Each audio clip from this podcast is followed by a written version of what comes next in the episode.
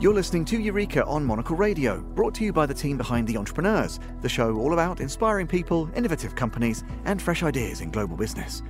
I'm Tom Edwards. Harald Overholm is the founder and CEO of Alight, a leading Stockholm based solar developer that aims to make solar energy affordable and hassle free for large corporations. Harald's team develop, own, and operate on site and off site solar projects across Europe and sell the clean energy to businesses. This year, the company celebrated its 10th anniversary, and with more than 50 solar projects under management or construction, it's expanding operations, opening an office in Madrid, and entering the Finnish market with one of the country's largest solar parks under development.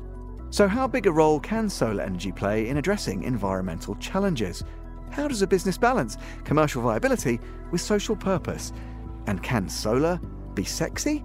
Well, here is Harald with more on how the journey began.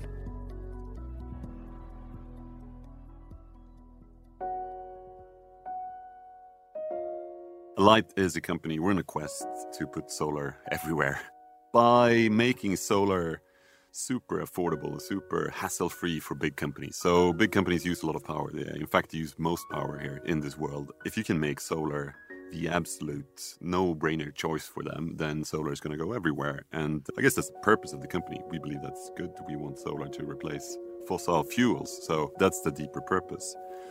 So to this day, we work with companies like H&M, Swedbank, Toyota, and sometimes we put solar on their premises. So it's like on the rooftop or it's on the parking lot. And sometimes we build big fields of solar, but we still sell the power to them. So if you reverse engine that, so the reason why we can build it on a field is because we have a contract where Swedbank might tell us that, yeah, we're going to buy all this power. So we know that someone is taking the power and then we can go and build on the field.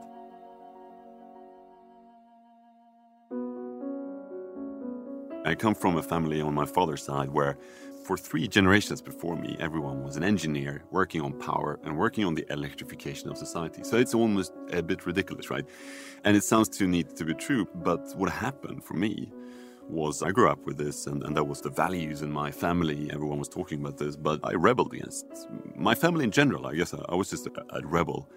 I was a punk rocker when I was a teen. I, I, ran away from home. I was very politically active and I was I mean, arrested for squatting in, in a building to prevent it from being a highway at one point.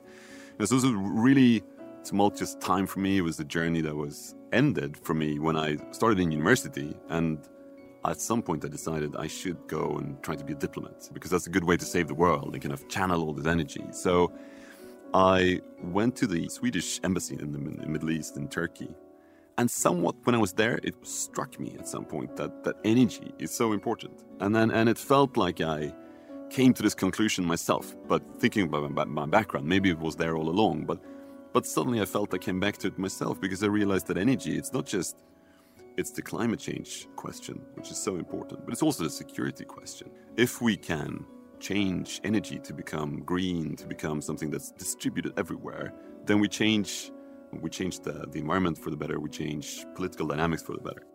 So that was the whole sort of journey of coming back to suddenly thinking that this is really important. Then from that point on, I became increasingly just focused on green power. And that ultimately became solar for me. So solar was, I didn't know much about solar. Um, my first job, they, it was like I was an investment, I was going to do investments in, in clean energy. And my boss sent me to a conference in, in Milan and he said, solar is is not doing anything particular in, in, Sweden right now. But maybe it's going to be here in the future. Maybe you should go to Milan and check this out. And I had no clue what to expect because, you know, hey, I'd never met anyone working in solar before. So I thought maybe like it was these hippies or like this disgruntled engineers in Birkenstocks or something. But I got to Milan and that conference was just full of people from all over the world, super sharp business people, selling something that was clearly, you know, a finalized product. It was really solar was working and from that point on, I just realized this is disruptive. It's changing everything, and mm-hmm. I want to be a part of this. I had to learn about solar. I didn't know anything, and there wasn't an industry in Sweden that I could learn from. And the European industry for solar at the time had a big problem because it was all about governments. It was all about selling power to the government and various government schemes, and it didn't seem to me like an industry. So I went to the US to learn. And actually, the way I did that was I quit my career and I decided to do a PhD at Cambridge, focused on the global solar market, but looking for the places in that global solar market where solar was becoming an actual commercial product. something that wasn't there because the government had a particular scheme or something, but something that was just there in the same way that an iPhone is something it's everywhere because we buy it, because it's commercially valid. I went to the US and I started to, to learn about how that industry was growing, and that was an, an eye opener because then it became clear that what they were doing was building solar into an actual business with actual customers and having that customer centricity where you think, what is this going to do for the customer? You immediately realize that it has to be affordable, it has to be hassle free, it has to be beautiful at times if that's the customer you have, or just blend in very well, or you know all, all of these other aspects that is what the customer will need to see to think that this is a great thing to buy.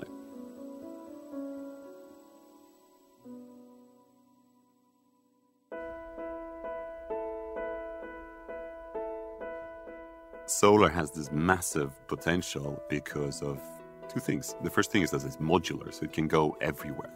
And the other thing is that the costs just keep decreasing. And there's logic behind that, not to bore you with the details of the supply chain, but there's so much more left to give. The costs can go down. The last two or three years, solar has been the cheapest way to produce power of all other ways to produce power globally and that trend is just continuing. So you have those two fundamental aspects of solar. The one is that it's modular, so you can make it small, mid-sized, big, it can go everywhere.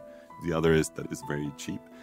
And then when you think of it, the logic is just that it's going to be everywhere. It's going to kind of flow like water. It just sort of finds its way into every situation. And a growing, increasing amount of people think solar is going to be more than 50% of the power system in the future, and not in the very far future, just 10 years from now.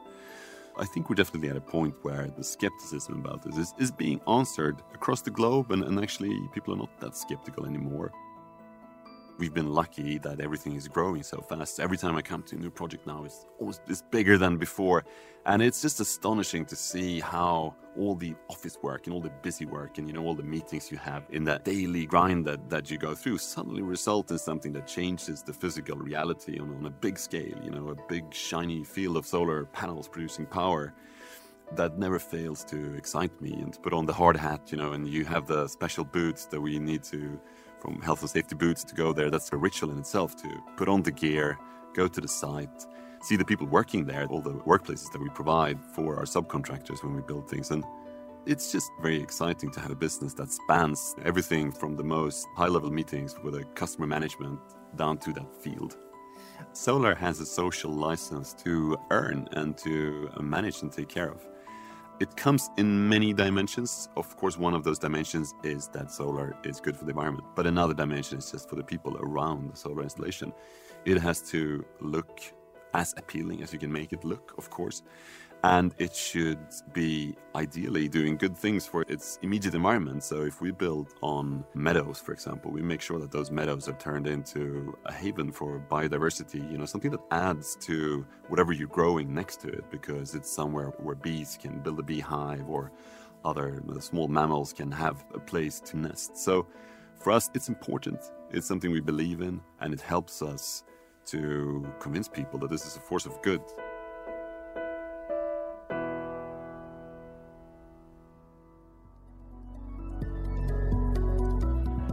That was Harald Overholm, the founder and CEO of Alight, and you can learn more about the business by heading to alight-energy.com.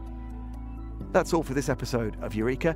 We'll be back at the same time next week. Do look out in the meantime for The Entrepreneurs. The main programme is available every Wednesday. The programme was produced by Laura Kramer with mixing and editing by Jack Dewars.